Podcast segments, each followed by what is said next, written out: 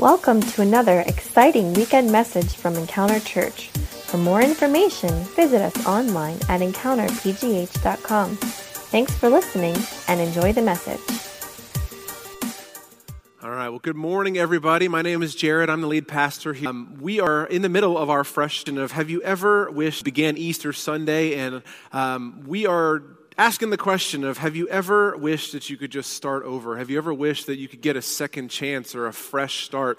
And we talked about how that is possible in our lives because of the new life that Jesus Christ offered to us through his death and his resurrection. And that's sort of the beginning of all of this, right? Is that, that the new life that God wants for each of us to have and the purpose that we talked about last week, to be able to find meaning in our lives, that all of it is possible because of the power that raised Jesus Christ from the grave. And so today we're going to continue with our series, uh, Fresh Start.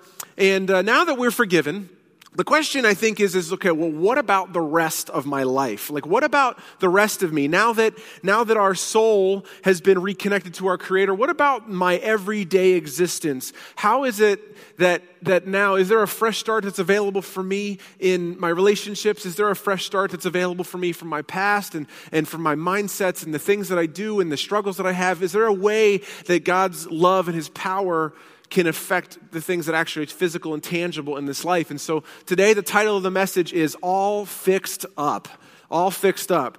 And so, the word of the day, if any of you guys have seen Sesame Street, I uh, was an addict of Sesame Street. So, the word of the day today is restoration restoration. Who likes Sesame Street? Or at least at one point did like Sesame Street. All right. So my favorite guy not, was actually not Count. This is the only one I could find on, on Google. But I, my favorite was, was, uh, was Bert and Ernie, but also I, I love Snuffy. Snuffy was my favorite because he was just adorable. But I love the word of the day. And so today we're going to be talking about restoration, okay? This idea of restoring. And this is a very familiar concept, I think, um, in our community as well. But, but I want to tell you a, just sort of a brief story or kind of an example about restorations. My father in law, his name is Manley. Manley is his name. It's actually his first name is James and his middle name is Manley. So James Manley League. But but everybody calls him Manley and it's true. He is probably one of the manliest men that I know of. And he knows how to fix things.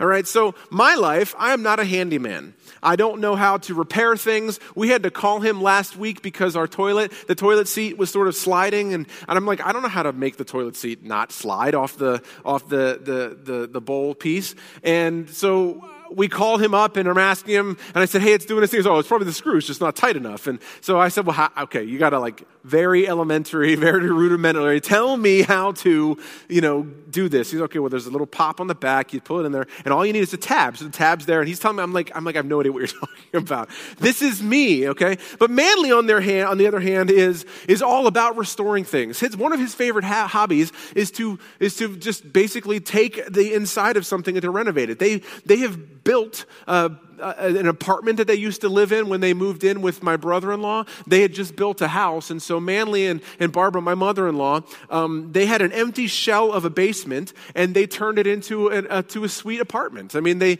they, they put the hardwood floors down, they put the plumbing in, they knew how to do it. Then they moved out and they bought a house in Covington, Kentucky, which is just south of Cincinnati. And they, it was this old, gutted, just horribly run down home that they bought for dirt cheap in a, in sort of a neighborhood neighborhood that's, that's kind of on making its way back. So they bought it really cheap, and, and they have, they've spent the last eight years of their life just restoring this whole this this house. I mean, they've redone the steps and they've redone the floors. They ripped all the cabinets down and they put up new ones. They've got this beautiful island and nice appliances and all of these things. Manley knows how to restore things and knows how to fix them. I have no idea how to do it. I'm not good at it. I think in our community, we we value this as well. In Lawrenceville particularly, you could see there are houses that are that are old, a lot of old houses in Lawrenceville. And what's happening right now? People are are buying them and then they're taking them from what's inside things that are un, run down, things that are neglected perhaps, or, or maybe there's even damage in there, and then they're, they're renovating them, they're restoring them. Okay? We understand this concept of restoration. There is something special about taking something that's broken, taking something that's been forgotten, and restoring it. Think about antique cars or, or maybe uh, motorcycles or, or, or, or even artwork. I mean, some people love to go find something that was once beautiful and take it and give it some love and fix it up and make it you know repurposed or or bring it back to its original use? I mean uh, do we have any car enthusiasts in here? Anybody who's ever rebuilt a car or or knows somebody who's rebuilt cars? There's just an amount of love and interest that goes into the time and the care that it takes to rebuild something that was once broken. But you know what? This is god's specialty. God's speciality is taking something that was forgotten, taking something that's been damaged, taking something that's been broken, something that's been neglected. And his specialty is to take that thing and to give some TLC to it and to love it and to restore it back to what it was once to be done, once, once originally its purpose was. And he wants to do that in your life. He wants to do that in my life. He wants to do that in areas of our life that were once, that we consider to be long dead or even hopeless situations.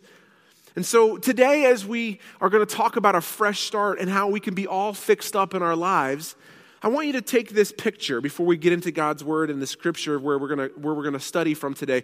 I want you to imagine yourself as a home that is run down or a home that is, that is old and needs some rehab. Okay, think of it that way. I want you to, to imagine yourself as a home that has been re- newly purchased, okay? Because the Bible tells us that when Jesus Christ died on the cross for us, that he paid for our sins and he ransomed us. So, what it basically is saying that Jesus Christ owns the mortgage on our lives, okay? So, he owns us as far as our souls. When we come to him, we say, God, I, sur- I surrender to you, like we sang in this last song. We're basically saying, I recognize that you own the deed to my life. I give it to you now, okay? So, he's purchased us and he loves us. And he's not just one of those guys that's going to come in there and go, Well, I bought this house and I'm going to rent it out to some people. I'm not going to be a slumlord and, and keep it this junky place. No, that's not what God does.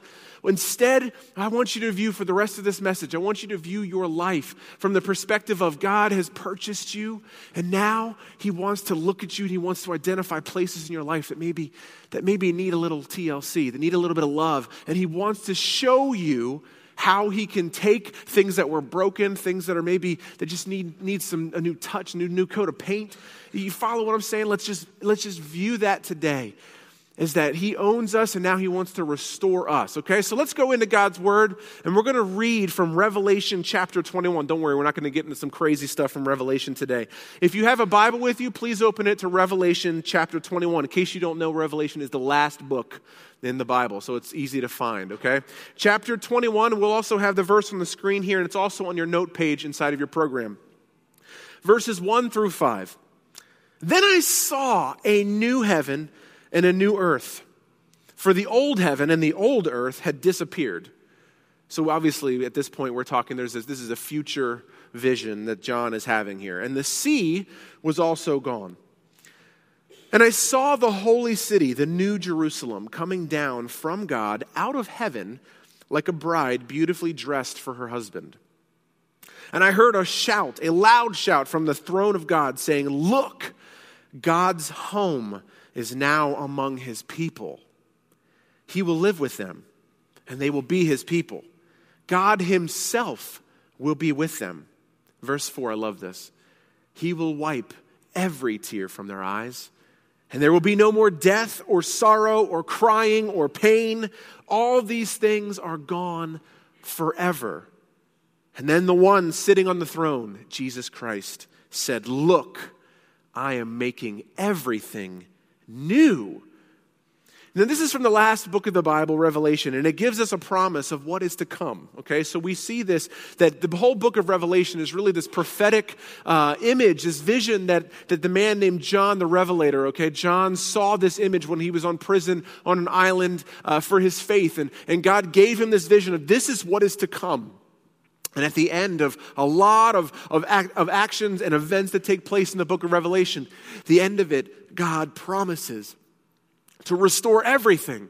And we talked in the beginning of this Fresh Start series on Easter that all of the stuff that we see in the book of Revelation, this moment right now where Jesus is on the throne saying, Look, I am making everything new. All of this end began at the resurrection. The moment that Jesus Christ, the power of God, raised him from the dead and out of the grave, from the moment, from that very moment, the beginning of what we see here where the new heaven and the new earth, when all of pain and all tears will be wiped away, where there will be no more death, there will be no more sorrow. That is coming for us, but we're not there yet. But the beginning of restoration, the beginning of that rehab in our lives, the beginning of all of creation began in this moment when Jesus Christ rose from the grave. God is promising that He's going to restore all things. He is committed to fixing broken things. And so today, our big idea, the thing that just drives this whole message, the big idea is that a fresh start with Jesus Christ triggers healing and restoration. If you're taking notes, I encourage you to write that down. This is important to note that a fresh start, the new life in Jesus Christ, triggers healing and restoration. Okay, so I said already that He purchased us, that Jesus owns the mortgage on our lives because of His death and His resurrection.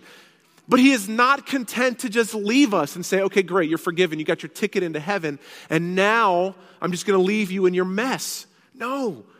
It triggers that new life, that fresh start that he gives us is not just for our souls, it's also for our lives. It triggers healing and it triggers restoration. The Easter resurrection story shows us the restoring power that is available to all of us as followers of Jesus Christ.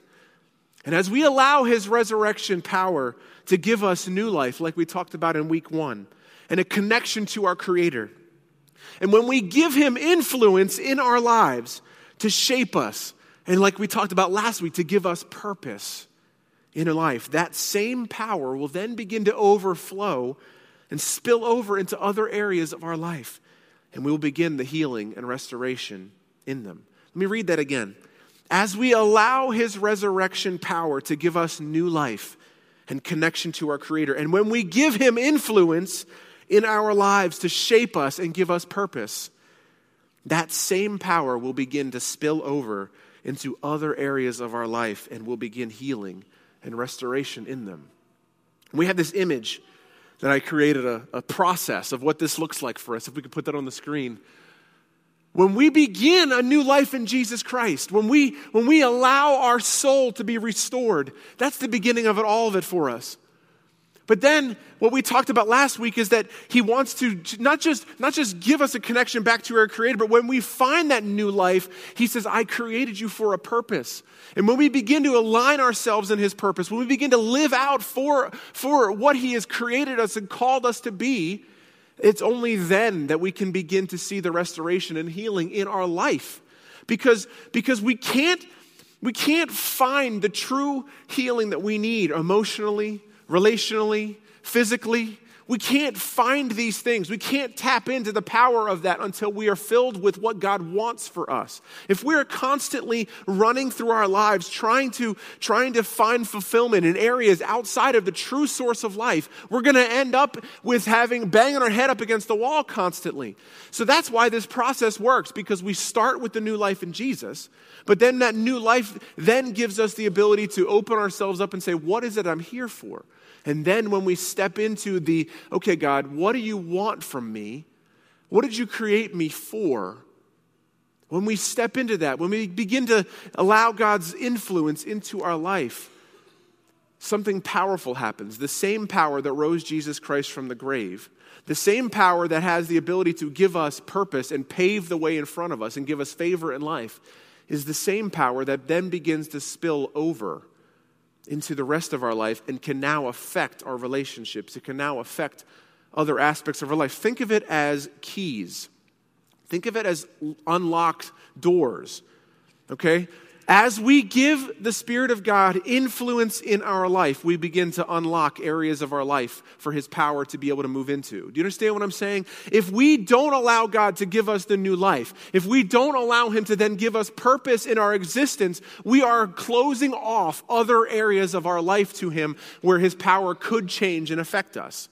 But when we begin to allow Him to say, Jared, When the Spirit of God says, Jared, I don't like the way that you think in this area of your life. I didn't cause you to be an insecure individual. And if I give him that space in my life to begin to begin to, to affect that and to, to speak his truth in life into that area, I now unlock the ability of the Holy Spirit to speak into that place. That influence comes into my life in that place and then begins to chip away at that. It begins to transform that. And then I begin to be restored to where I no longer struggle with those things. And it can be anything. It can be areas of your life. It could be with your marriage. It could be with your children. It could be your job. As we begin to open up and allow His influence into different compartments of our life that we have locked away, then and only then will we be able to see the fixed up restoration ability when we give Him that space. I hope that makes sense. God wants to give each one of us a fresh start in our lives. He can and will bring restoration to us. But what does this look like in my life? I've put together a couple thoughts. A restored life looks like this. We're going to move on here. A restored life begins spiritually. This is where it all begins, okay? So everything has to begin here. God cannot do the work that He wants to do deep inside of us unless we have the new life, the connection back to our Creator. We, I just talked about this. Think of it like a bull in a china shop. If God wants to come in and He wants to fix up all the areas of our life, and we think of it like a bull in a china shop. So, like, if, if, if the china and all the beautiful things that God wants to move into our life represents the china, the bull would be us being the individual who doesn't know how to handle it. All the bad habits that we live with, all the wrong mental, mental patterns that we have, all the dysfunctional concepts of greed and selfishness, and all the things that we struggle with as human beings unless we allow God influence in our life, we're just being a bull in a china shop. We're just running around recklessly smashing up the things that God restored. If you have ever lived in a space, maybe you understand what I'm talking about. If you find that God fixes something in your life, but then you revert back to your old habits or you don't allow his influence in your life to shape you for a long term, what happens? You end up back into the old ways and you end up destroying the things that you had built and that God had restored. That's why it's so important to understand that a restored life begins with the Spirit. It begins in the heart where Jesus Christ can transform us in our most inner space. I know you want God to transform your marriage. I know you want Him to transform and restore your relationship with your kids or with your coworker or, or whatever it might be. I know you want Him to restore your finances. I know you, you can, but He cannot. He is limited in His ability to do that, or at least be able to keep it solid and moving forward firmly until we allow Him to have influence in our life. A restored life begins spiritually. And when we do allow Him to have influence and we do begin to align ourselves with Him on a daily basis, we find peace in life. In our center, we find a stillness no matter what's going on. Our circumstances do not dictate what happens inside of us any longer when we find peace in our spirit. We find purpose in life and we find the power to be able to move forward. We will have freedom from oppression and from evil influence when we are connected spiritually. When we are restored spiritually, we will have freedom from influence of the devil and from his, his legions. It will begin the restoring of our heart and our mind. And it influences everything else. You have to understand that a restored life, in order for us to be all fixed up, it begins in the spirit, it begins in the heart. The second space of a restored life is through our relationships. As we begin to center ourselves on Jesus, his resurrection power first changes me. We want our relationships to be fixed. We want our marriages to be restored. If my wife and I have been fighting and we're on the rocks in our marriage, if that's the case, we want our marriage to be better, but we often think that, that, that the other person has to change first, that they're the problem. I'm sure I understand I've got some problem in my marriage, that I'm part of the, the problem. But we often look at the other person as the source of our issues more often than not. But what happens is, is that when we allow Jesus Christ and His Spirit to change us, then and only then will He begin to change the relationships because He cannot restore something that we're not willing to see that we need a problem or we have a problem with in the first place. So, our, as we begin to center ourselves around Jesus, His resurrection power changes us first and then begins to influence others. This happens in our marriage.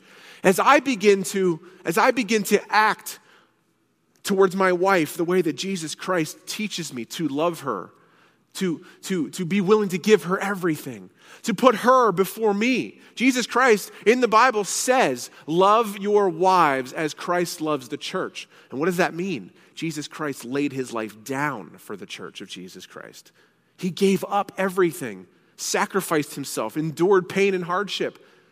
And so, in any relationship, Jesus calls us to be influenced by him first and to be willing to see that she is more important or he is more important than my own desires and my own my own thing. Yes, I'm it drives me nuts when she does this or does that or we fight about this thing, whatever it might be. But until I can allow Jesus to to change the way I think, until I can allow him to to affect the way that I look at her or other people, my marriage, your marriage will not be restored because you are not allowing Christ to change you first. The same thing happens with your children. The same thing happens with your coworkers. Whatever it is, whatever relationship God wants to restore, begin by allowing Him to change the way you see people, the way that you react. If you find that you're always getting in arguments, perhaps the Lord is trying to say you, you fly off the handle too much. Perhaps he's trying to teach you about your temper or your attitudes or, I don't know, whatever it might be. The Spirit of God wants to transform your relationships, but it always starts with you. You first. It always does. So, a restored life begins with our spirit, or it begins by having a vibrant and thriving connection with our Creator. It means reading God's Word. That means understanding His truth and, and applying it to our lives and, and being connected that way and listening to the Spirit prompting us to do things in our life. And as we do those things, that power begins to change us and make us new people. I'm a different man today than I was 10 years ago because oh, through that process of saying, God, I know I mess up in these spaces. I know that I'm, I'm not good enough. I know that I'm, I, I mess up as a dad or I mess up as a husband or whatever it might be, right? I know that, but I, I, I'm, I'm just trying to say, God, help me to be better. And as I do, He begins to change me. And as I begin to be changed, my responses to situations in my relationships with my kids or with my marriage or whatever it might be begin to change. And then those relationships begin to heal. When you remove the first step to healing any wound is to remove the things that are stuck inside of it. Shrapnel or whatever it might be, you've got to clean it out. And the only way to do that is to clean out what you are contributing to it. So the Spirit of God changes us first and then influences others. And we reap what we sow. I want to hit on this. We talked about this a lot last month in the financial series, but the principle of reaping and sowing is really everywhere. As we sow God's principles in our lives, we will begin to reap the blessings of restoration. That's just the way that it works. You need to understand the concept of, of sowing and reaping. If you sow the seeds of what God wants for your life, His design for your life, His purpose for your life, if you sow into His principles, you will reap restoration. That's just how God works. So understand that in your relationships. It may also require faith and prayer. Things are not going to change for you overnight. Your relationship with your wife or your husband or with your kids or with an estranged brother or sister or, or with your coworker, they're not going to happen overnight just because you all of a sudden start acting nicely or start acting differently. In fact, it might even be weird for a while. They're going to be like, who is this person that's now treating me with respect? Who is this person that is going out of the way to do nice things for me or whatever it might be? It might be odd and awkward at first because it, you're, you're setting new patterns into place.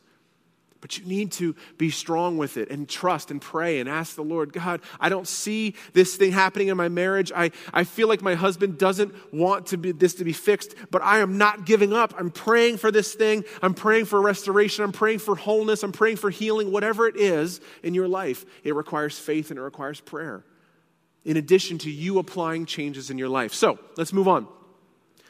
A restored life begins spiritually, it overflows into our relationships, and it even affects us physically. Physically, I believe that God wants and can and does heal people physically today. I believe it. I've seen it. I have seen people be prayed for, and I have seen them be healed of sicknesses. A great story of this is when I was in Cincinnati, Ohio.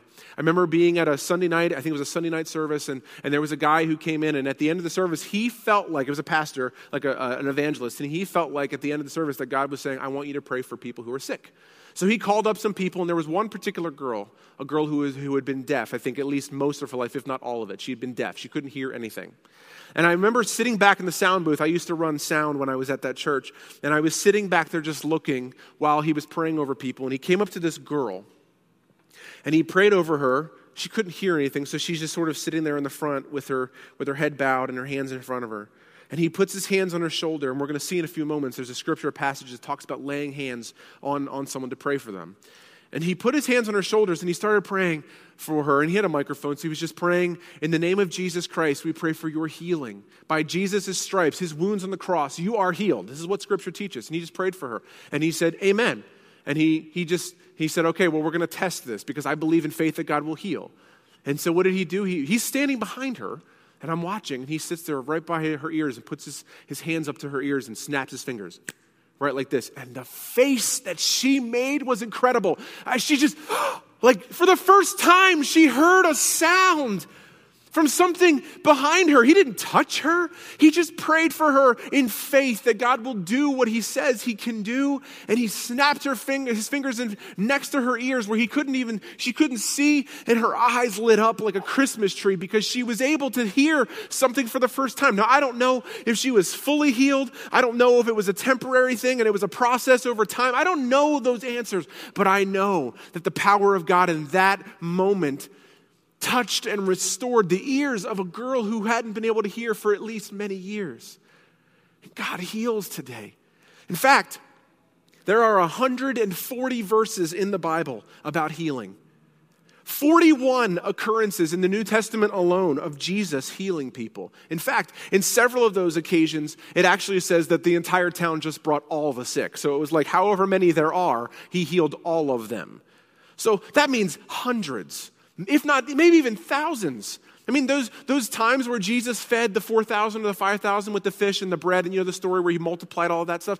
Like, before that story happened, what happened was is it actually said that Jesus was on the hillside and he was praying for people. He was teaching people and healing all the sick and restoring them. So if there's a, a group of 4,000, 5,000 people, I know that among our church, just from our prayer requests that we get in on the connection cards and from the prayer wall and from people talking to us, I know that in our church of 60, 70, 80 people, that, that there are half of the population who have some kind of physical ailment or sickness. So imagine a group of 4,000 or 5,000 people. I mean, imagine that. And it says that he healed all of them. The Bible is so clear that Jesus doesn't, that, that God doesn't just want to leave us and help our relationship, that he actually cares about our bodies. He wants us to be healthy. We are instructed to pray for physical healing and to have faith that God desires for us to be restored physically. So, not only spiritually restored, not only even relationally restored, but physically, He wants to fix our bodies. Let's read from James chapter 5, verses 13 and 15, and this is what it says Are any of you suffering hardships? You should pray. Are any of you happy? You should sing praises. Are any of you sick?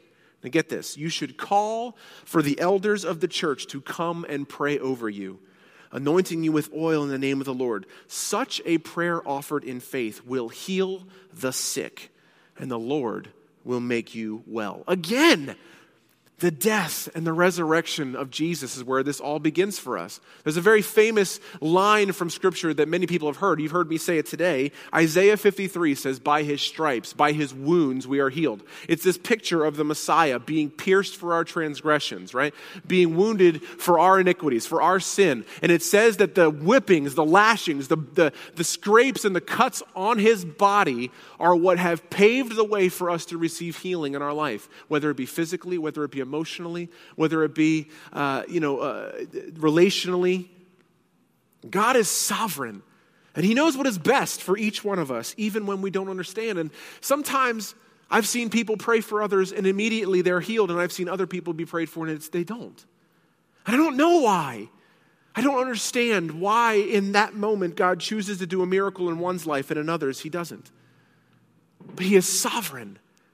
That means that God knows every nook and cranny of our life. That means that He sees the path ahead of us. He sees the turns. He sees the people we are going to come across. He sees the people we will speak to, that we will influence. He understands. And I believe with all my heart that if for whatever reason I pray for an individual or you pray for an individual and believe in faith that that person will be healed or that their situation, it may not even be physically. We could now be extending this to, to our financial situations. We could be extending this to our marriages or to whatever it is. When we pray in faith that God is going to take care of something and restore something, and it doesn't happen in the way that we see or we want it to or expect it to, when that happens, I believe with all my heart that God does that not because He's just like, well, sorry, I just didn't feel like it, or man, I'm tired today and don't have the energy to be able to do it. No, I believe that, that for some reason He sees other people this moment and He says, I'm going to use it for my glory and for other people to be restored. Sometimes Sometimes he chooses to allow us to be in a situation of, of pain or of, of suffering in some way, whether it be relationally, emotionally, physically. He allows these things to happen because he knows where we are in our heart, okay? He knows that our bodies are just temporary. He knows that in the end, in Revelation 21, that, the, that all things being new are coming. He knows that in the end we will all be restored and we will all be healed. But, but just maybe he knows that that one of us or some of us could, could handle it for now to where we, where we come across people and they see how we act in the middle of our pain or our suffering or our, our problems. And it points people to Jesus. Sometimes Jesus knows that, that the miraculous healing will influence the people so much that they will be pulled to him through the miraculous. But sometimes I believe that he knows that, that, that it's the opposite is true. That just the, the faith that we will move forward in our struggle, in our pain, while we await for God to restore our lives, that that is what speaks to people enough to pull him to Jesus. I don't have the answers of why God seems to do some things with one person but not another. I don't have those answers. But I believe that He wants to restore us. Our role is to be obedient, to pray for the sick, to pray for our situations, to pray for our finances, to pray for our marriages, to pray for our children, to pray for our country, to pray for our boss and our coworkers. God's desire is that we would all find healing and wholeness in our lives. We live in a broken, we live in a fallen world, and we are all in process. None of us have arrived. None of us have gotten to Revelation 21 yet. And until Jesus returns, we will continue to struggle. We will continue to fight the battle between what is now and what is to come. And in faith, and through the power of the resurrection of Jesus, we can receive a fresh start in our souls, that new life, in our relationships, and in our bodies. And so, our challenge today is this would you step into restored life through faith? Step into a restored life. I'm going to remind you of James 5 again. It says, Are any of you suffering hardships? You should pray. Are any of you happy? You should sing praises. Are any of you sick? You should call for the elders of the church to come and pray over you, anointing you with oil in the name of the Lord Jesus. Such a prayer offered in faith will heal the sick and will make you well. Thanks for listening to this message from Encounter Church. If you call Encounter home, or if you would like to partner with us to support the work that God is doing here, you can take advantage of our online giving option. Just go to encounterpgh.com and click on the Support Encounter tab on the left side. This is a quick and simple way to stay up to date with your regular giving. We hope you join us next week.